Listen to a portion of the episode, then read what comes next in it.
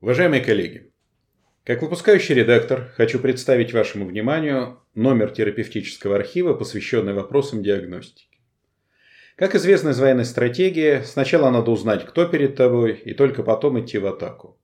В современной медицине ситуация точно такая же. Без точной, своевременной диагностики невозможно представить правильного и эффективного лечения.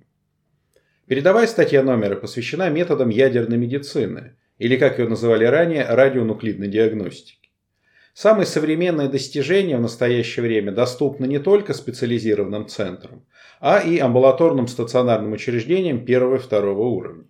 Поэтому представленная в статье информация будет полезна как врачам общей практики, так и узким специалистам в области конкретной специализации внутренней медицины. Целый ряд статей посвящен вопросам диагностики различных кардиоваскулярных заболеваний. К ним относятся оригинальные статьи и обзоры, описывающие алгоритмы каскадной диагностики пациентов с тромбоэмболией легочной артерии, инфаркта миокарда с подъемом сегмента СТМ, а также чрезвычайно актуальные для современной кардиологии проблемы инфаркта миокарда без обструктивного поражения коронарных артерий. В эпоху пандемии коронавирусной инфекции Крайне актуальным представляются вопросы специфичного поражения органов, не относящихся к дыхательной системе.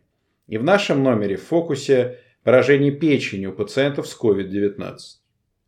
Не обойдены стороной вопросы диагностики бронхиальной астмы, гастроэсофагиальной рефлюксной болезни, дифференциальной диагностики патологии щитовидной железы.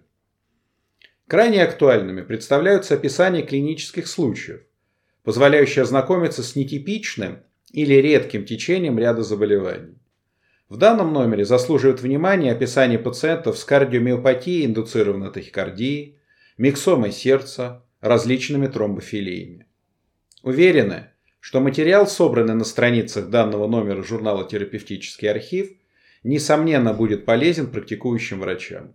Желаем вам удачного чтения и с нетерпением ждем обратной связи.